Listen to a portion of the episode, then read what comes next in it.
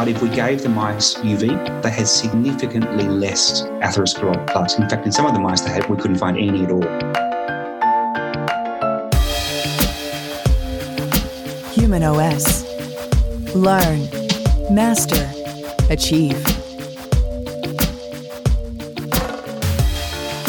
We're generally encouraged to protect ourselves from sun exposure as much as possible by health organizations. This is due to the well understood link between UV light and skin cancer. Ultraviolet radiation penetrates deeply into the skin and generates DNA damaging molecules, which can result in mutations and cancer over time. There's little doubt that excessive sun exposure to sunlight can be harmful, but research increasingly suggests that too little sun exposure may be at least as detrimental. Studies have revealed, for instance, that living further from the equator is associated with increased risk for many other cancers like colon, breast, brain, leukemia, etc. And lack of sun exposure has also been linked to a greater risk for cardiovascular disease, type 2 diabetes, and obesity. Humans evolved under bright sunlight in equatorial Africa, so perhaps it shouldn't be too surprising that ultraviolet light is an important health input. Indeed, the wide variations in human skin color may be the most obvious evidence of our fundamental need for sunlight. As humans migrated to areas further from the equator, where ultraviolet levels were lower, natural selection favored lighter skin. This adaptation is thought to enable UV light to penetrate more readily and generate essential vitamin D. But trials testing vitamin D supplementation have been largely disappointing, suggesting that the health effects of ultraviolet light may be independent of vitamin D. And researchers are still trying to tease out these mechanisms. One of these researchers is my guest today, Scott Byrne. Scott is a professor at the University of Sydney. He is a cellular immunologist who is studying the effects of sunlight on the body, particularly the immune system. He recently published a study examining how solar ultraviolet radiation affects body fat and cardiovascular disease in mice, and the results are pretty remarkable. Without further ado, Scott, welcome to the show. Thanks for having me, Dan. Tell us about your background and how you became interested in the health effects of sunlight. So, I'm an immunologist. I'm fascinated by how the immune system works. And my research started in the area of skin cancer and the effects of sunlight on the skin and the body and how exposure to sunlight causes skin cancers. It's well known, as you said in your introduction, Dan, that sunlight damages DNA, particularly the ultraviolet part of sunlight. And this is a really important component to the development of skin cancers. What is perhaps less appreciated is that exposure to UV also suppresses our immune system and particularly the type of immune response that we need to fight off cancers. So, this is probably why sunlight is one of the most ubiquitous and most damaging of the carcinogens. It not only damages the DNA, it also suppresses the immune system that is required to combat those cancers. And this fascinated me as an immunologist. I wanted to know how does sunlight do this? We started to investigate this in multiple models. We use um, animal models to dissect out mechanisms, and we also do studies in human skin to work out whether the effects that we're seeing in our models can be replicated in humans. And remarkably, they can be. And so we can correlate some of the events that we see in our models to some of the events that we see in the human population as well. Is it UVA or UVB that is responsible for the observed effects on the immune system, or do both play a role? Traditionally, we've always thought that it's only been UVB that causes immune suppression. If you want to remember how what UVB and UVA does, I always tell people that B is for burning and A is for aging. UVB is potently immune suppressive and damaging to DNA. Some of the studies that we did about 20 odd years ago now showed that actually UVA is also immune suppressive, but at different doses and via different mechanisms. Both UVB and UVA suppress our immune system. So, could this immune suppression have other downsides aside from cancer? Like, does it increase susceptibility to infections or decrease effectiveness of vaccinations? That's another excellent question. I suppose to answer that, the best way is to sort of give you a really very quick introduction to the immune systems. There are really two types of immune responses that we make. One of them is what we call an innate response. And it happens very quickly and very early. And this type of response seems to actually be activated by UV, which is probably one of the reasons why we don't succumb to infections, bacterial infections in particular, where we go outside in the sun. But over long periods of time, what we notice is that actually the other type of immune response that we have, which is called the adaptive immune system, is actually suppressed. This is the type of immune response that we need to combat cancers. It's also the type of immune response that we target when we vaccinate to try and mount protection from infectious diseases. And there is mm. some very strong evidence to suggest that exposure to UV does have an effect on the success rates of vaccination. Okay, that's interesting. Epidemiological data suggests that immune disorders like autoimmune and allergic disease have been increasing over the last three decades in Western countries. Could reduced sun exposure due to spending more time indoors be a contributing factor? It could. Don't have any definitive evidence to show that that's actually the case. Certainly, there's been correlative evidence from epidemiological studies to suggest that could be a contributing factor. It is quite an alarming increase in autoimmunity and, and, allergic responses over a very short period of time. And what this tells us is that this is unlikely to be a genetic effect. It's far more likely to be an environmental effect. It's not going to be just UV light or sunlight that is responsible for this. It's also likely to be diet. It's also likely to be activity. And all of those things impact on our environment and our ability to respond to those onslaughts. Sunlight causes skin cancer but living closer to the equator seems to reduce the risk of many cancers. What do you think are some of the possible mechanisms there? I've looked at some of the data around the relationship between sunlight, um, latitude, which is what you're referring to by the equator, and those other cancers. And we've got a review on that. The evidence is not that compelling, actually, that sunlight exposure and latitude is related to other cancers. The evidence for autoimmunity is far more convincing, particularly for multiple sclerosis. And some of the best studies I've seen in this area have been done in Australia, and they've been done 30, 40 years ago now. But what they showed is that if you are born and bred in Tasmania, which for those who don't know, Tasmania is part of Australia that's very far south and therefore a long way from the equator, but if you're born and bred in that part of Australia, you are six to seven times more likely to develop multiple sclerosis than if you're born in far north Queensland, which is much closer to the equator. So the evidence for autoimmunity is, is very strong in the correlation between UV exposure and autoimmunity. The evidence for other cancers is not as compelling. Your recent study published earlier this year tested how solar radiation affects weight gain and cardiometabolic markers. Before we go into that specifically, tell us about what previous research had shown regarding how ultraviolet light and the influence on body weight, cardiovascular disease, and glucose metabolism. What have mm-hmm. we seen there previous to your work? Perhaps a little bit of background as to why we started to investigate this. In our models, we use mice to dissect out the mechanisms responsible for skin cancer development. And part of those models involve exposing mice to long term UV doses, very similar to the types of doses and UV exposures that a human would get throughout their life. And if you do that for long enough, little skin tumors will start to appear on the mouse's back. And we can work out ways to stop that from happening and to develop new therapies. And what we noticed was that before the tumors started to develop, the mice that were receiving the UV radiation gained weight, but they gained weight far less than those who didn't get any of the UV. And what this suggested to us was that by mechanisms which we didn't understand, that if you got some UV radiation, you didn't gain weight nearly as quickly. And this was a fascinating observation to us. And it turned out that others were also observing very similar things. Shelley Gorman at the Telethon Kids Institute in Perth, uh, Western Australia, who's a colleague and friend of mine, was also working on this aspect of UV and obesity and diabetes. And she published a really lovely paper before we did in a journal called Diabetes, where she showed very strong links between UV exposure, um, obesity, diabetes, and type 2 diabetes in particular.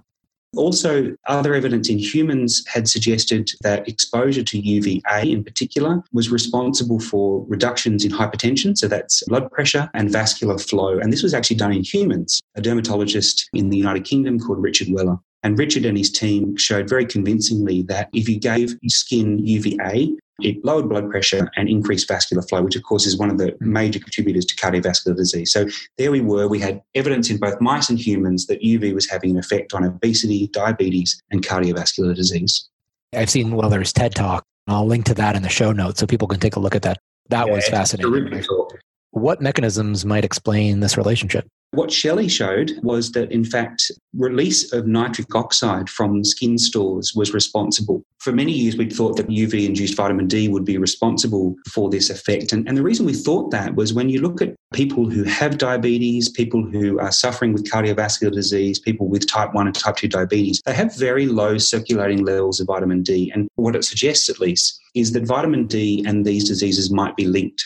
It turns out, at least in our models, and as well as in the humans exposed to UVA by Richard, that in fact it doesn't appear to be vitamin D, and there might be something else about UV that's causing this effect. And Shelley suspected that nitric oxide might be involved, and she showed quite convincingly that nitric oxide was responsible, at least partly, for this effect. I saw in Gorman's study in 2014 that supplementing with vitamin D failed to show a lot of the benefits that we're seeing from sun exposure, but skin induction of nitric oxide produced a lot of the same benefits. So that's pretty right. Yeah. And this is consistent with the vitamin D supplementation trials being not as effective as we would like them to be. And, again, it supports the idea that in addition to vitamin D, there's something else about UV that might be responsible for these health effects.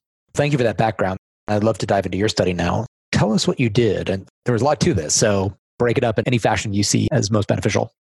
Following on from our observations in our um, skin cancer models, we decided that what we would do is we'd try to investigate how much UV is required to achieve this effect. And this is important because if we want to be able to advise people more appropriately on sun exposure, we would need to work out how much is required to do this and what types of UV and how frequently do we need to receive that type of UV. And what Shelley showed was that ultraviolet B radiation was responsible for this effect. But it's unusual for us as humans to just be exposed to UVB. We're far more likely to be exposed to sunlight and the UV in sunlight. And of course, sunlight is made up of both UVA and UVB. We have some sophisticated ways of mimicking the ultraviolet spectrum in sunlight in the lab. Very expensive pieces of equipment that give a very good reproduction of the solar spectrum. We don't give any visible or infrared, so there's no heat that's given in our models. So we expose the mice to various doses of solar simulated UV light at various times and various frequencies. And what we discovered, fortuitously perhaps, was that actually the types of UV that cause skin cancer, so this is chronic low doses of UV over long periods of time, were not nearly as effective as more uh, higher doses and less frequently. So once a week high doses were far more effective at placing limits on weight gain in our mouse models. So the mice were fed a Western style, high fat, high sugar diet, and they gained weight very quickly in this way. And we were able to show that if you give a little bit of UV light once a week before we start the diet, or even if we start the UV after the mice have started eating their high fat, high sugar diet, we could limit the amount of weight that they gained. We can measure this by just weighing the mice, and there was at least a 10% reduction in weight gain. But we also have sophisticated ways of measuring the amount of body fat that these mice put on. And there was about a 30% reduction in body fat gain by the mice when they were exposed to UV. It appeared that you were attempting within the study to see if it prevented weight gain in normal weight mice then also some mice that had gained weight over time to see if it limited it or yeah and this is, this is important for, for translation because what it means is that, first of all, we perhaps need to develop ways of preventing weight gain, but also once people have started a high fat, high sugar diet, UV might play a role in helping to place limits on how much weight is gained. I did notice the effects of more punctuated, higher dose being more effective. We know that intermittent exposure to UV light is also thought to be a higher risk exposure to melanoma. I am caught between a rock and a hard place here. My research focuses on both the carcinogenic effects of UV, but also the potentially health benefits of UV. And this is a conundrum because chronic low doses of UV will cause keratinocyte cancers, or what used to be called non melanoma skin cancers high intermittent doses, ones that are close to sunburning doses, we know that they're the most dangerous for melanoma development. So I think what we aim to do with our models is to understand how UV does this so that we can either replicate or enhance that effect. The amount of exposure you were giving to these rodents, how much did that translate in terms of minutes of exposure, would you say? Yeah. For the high intermittent exposures, it depends on where you are on the planet.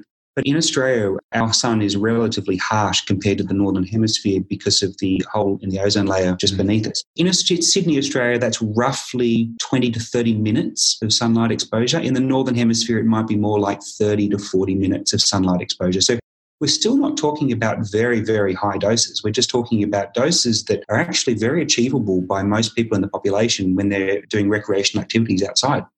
Did you acclimate the rodents to the higher dosage or were they burned no, so the doses we give are not sunburning doses. And that's important because once you burn the skin, you start to get very, very different biological responses happening. And we're very careful to make sure that we do not burn the skin because of that. So the doses we give are definitely on the high side compared to what we would normally give for skin cancer, but they're definitely not sunburning doses. Do we see a threshold effect where the risk for melanoma begins at a certain level and then rises from there? I do know your history. So the amount of times you've been burned as a child and adolescent, that has a, an impact on your melanoma risk profile going forward. But if you were to maintain a light tan across the year with moderate amounts of exposure consistently, generally speaking, because of course we have latitude, of course we have different genetic backgrounds. So we do know that the biggest predictor of whether you're going to get melanoma later in life is whether you had a sunburning event as a child. Now, in Australia, nearly everyone has had a sunburning event as a child in our country at least, it is a massive problem. The models of melanoma at least show that unfortunately even UV light later in life is also potentially dangerous. And the reason for that is that UV light continues to suppress our immune system and therefore it continues to suppress the anti tumor immune response. And recently it's been shown that, in fact, exposure to UVA late after the development of melanomas can enhance melanoma metastasis. And this is potentially lethal now. So it's a really tricky problem, Dan to say that there's any one point in your life where you can say this is the reason you had melanoma, I don't think we can say that. What we can say is that we need to continue to protect ourselves from what we know is dangerous carcinogen. What these studies that we're doing, and Shelley and Richard and others, and Prue Hart and others are showing, is that in fact there are parts of the UV spectrum at different doses, different intermittencies that might have different effects on our health. And how we balance that with the carcinogenic effects is a real challenge for everyone. We did see that these punctuated doses of UV, higher doses with more time in between, a powerful effect on suppressing weight gain in mice that were on a high fat diet. So, what were you able to look at in terms of their energy intake and output? We suspected that what UV might be doing is it might be making them eat less food. And of course, that's a terrific way to place limits on weight gain. So, to test this, we use what's called a Promethion monitoring system. And what the system allows us to do is to continually measure weight, activity, distance traveled, food intake, all of the respiratory uh, measures, uh, CO2 output, oxygen intake of individual mice over a 24 to 48 hour period. Surprisingly, what we found was, in fact, UV did not have any effect on the amount of food consumed to some extent, the mice exposed to UV ate a little bit more.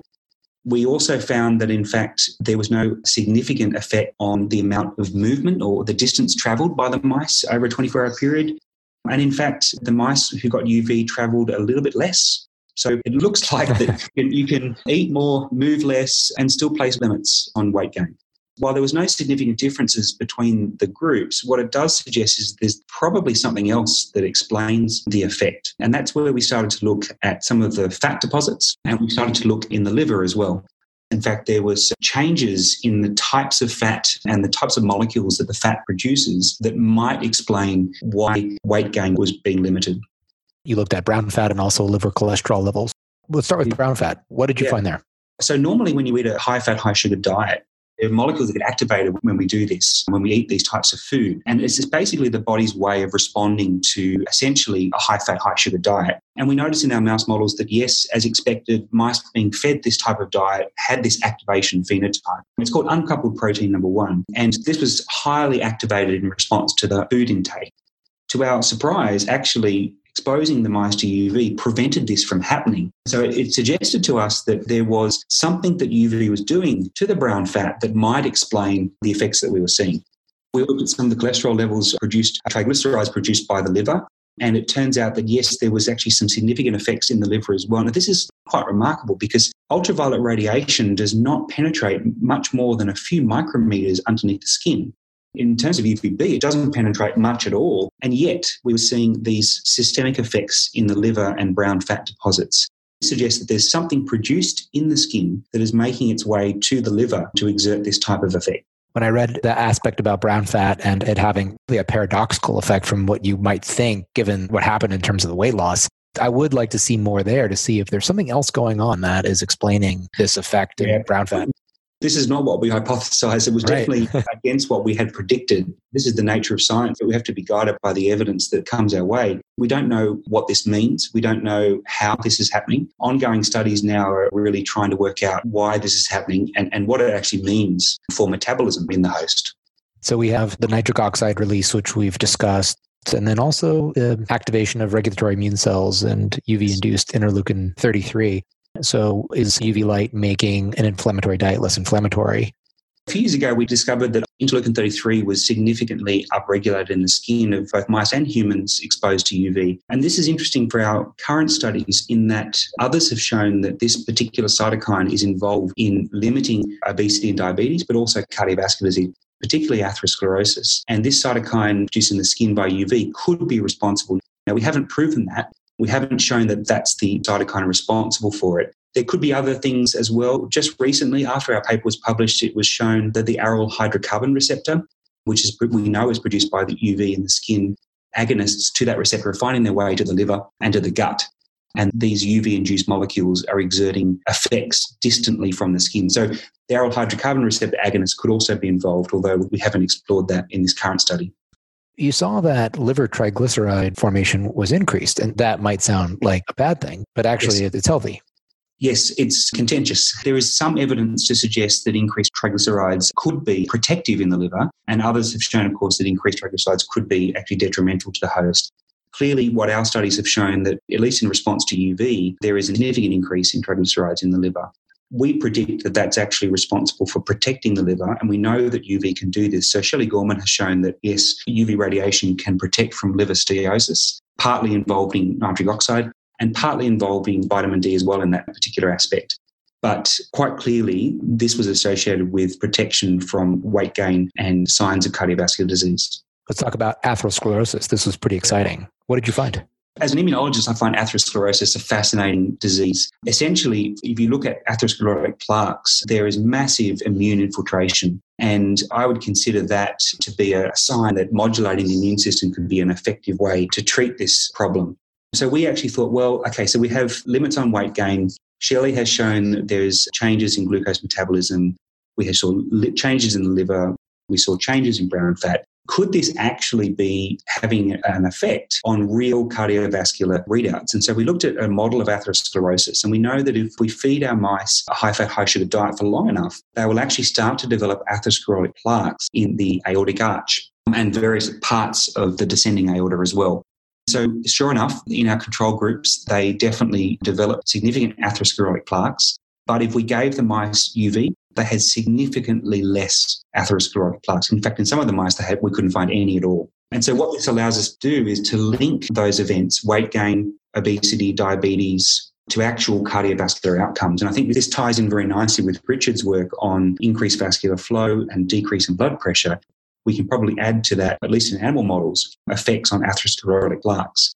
Now, we don't understand how UV is doing this. It could be just because weight gain has been limited. It could be that glucose metabolism is being sort of helped to be restored. Could be that the liver is healthier. Or it could be that the immune system is being altered by UV. I suspect it's the combination of all of those events, which is why exposure to UV is such a powerful health modulator. What types of work are you planning on doing next to follow up on what you found so far?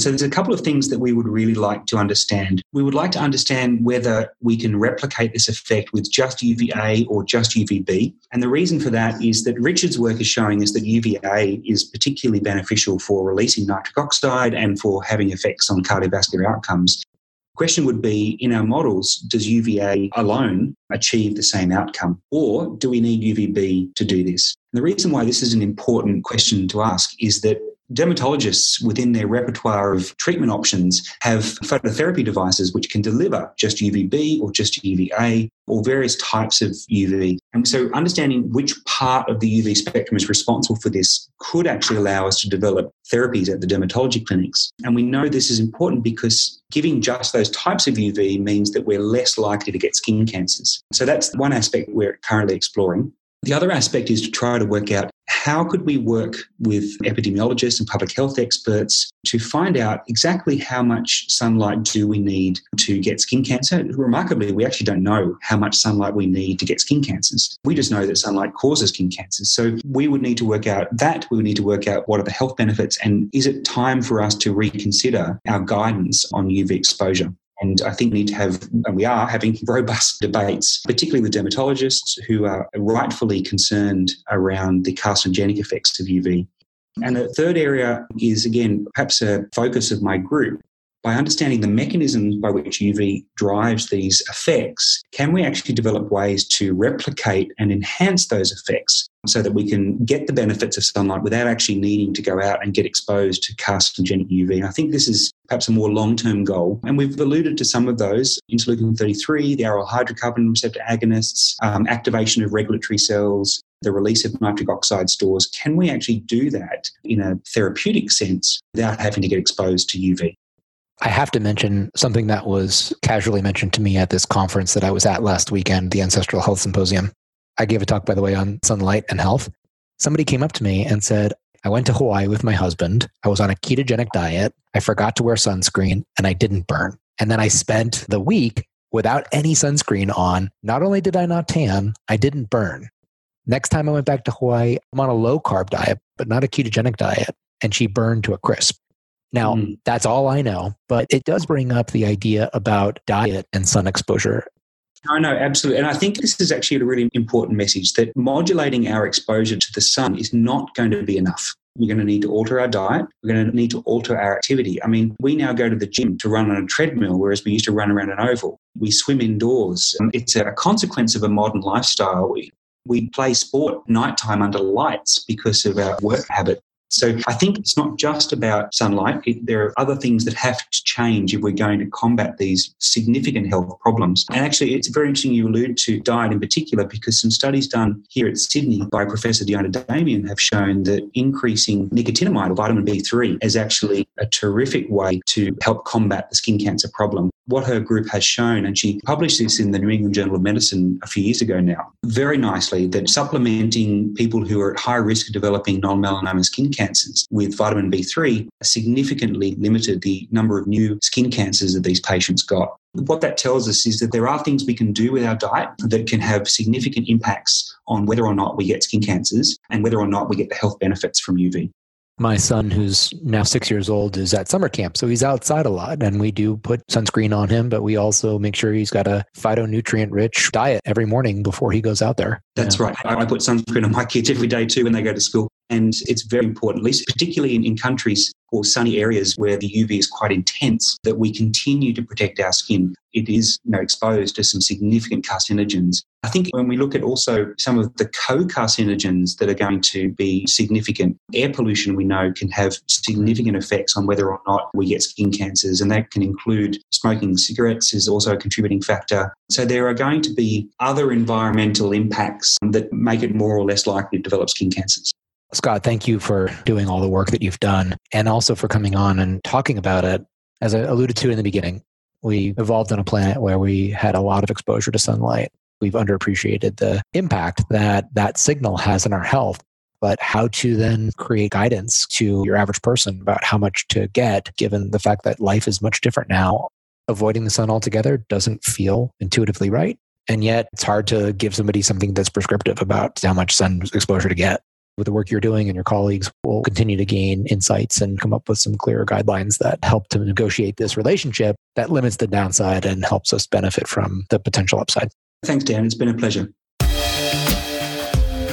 Thanks for listening and come visit us soon at humanos.me.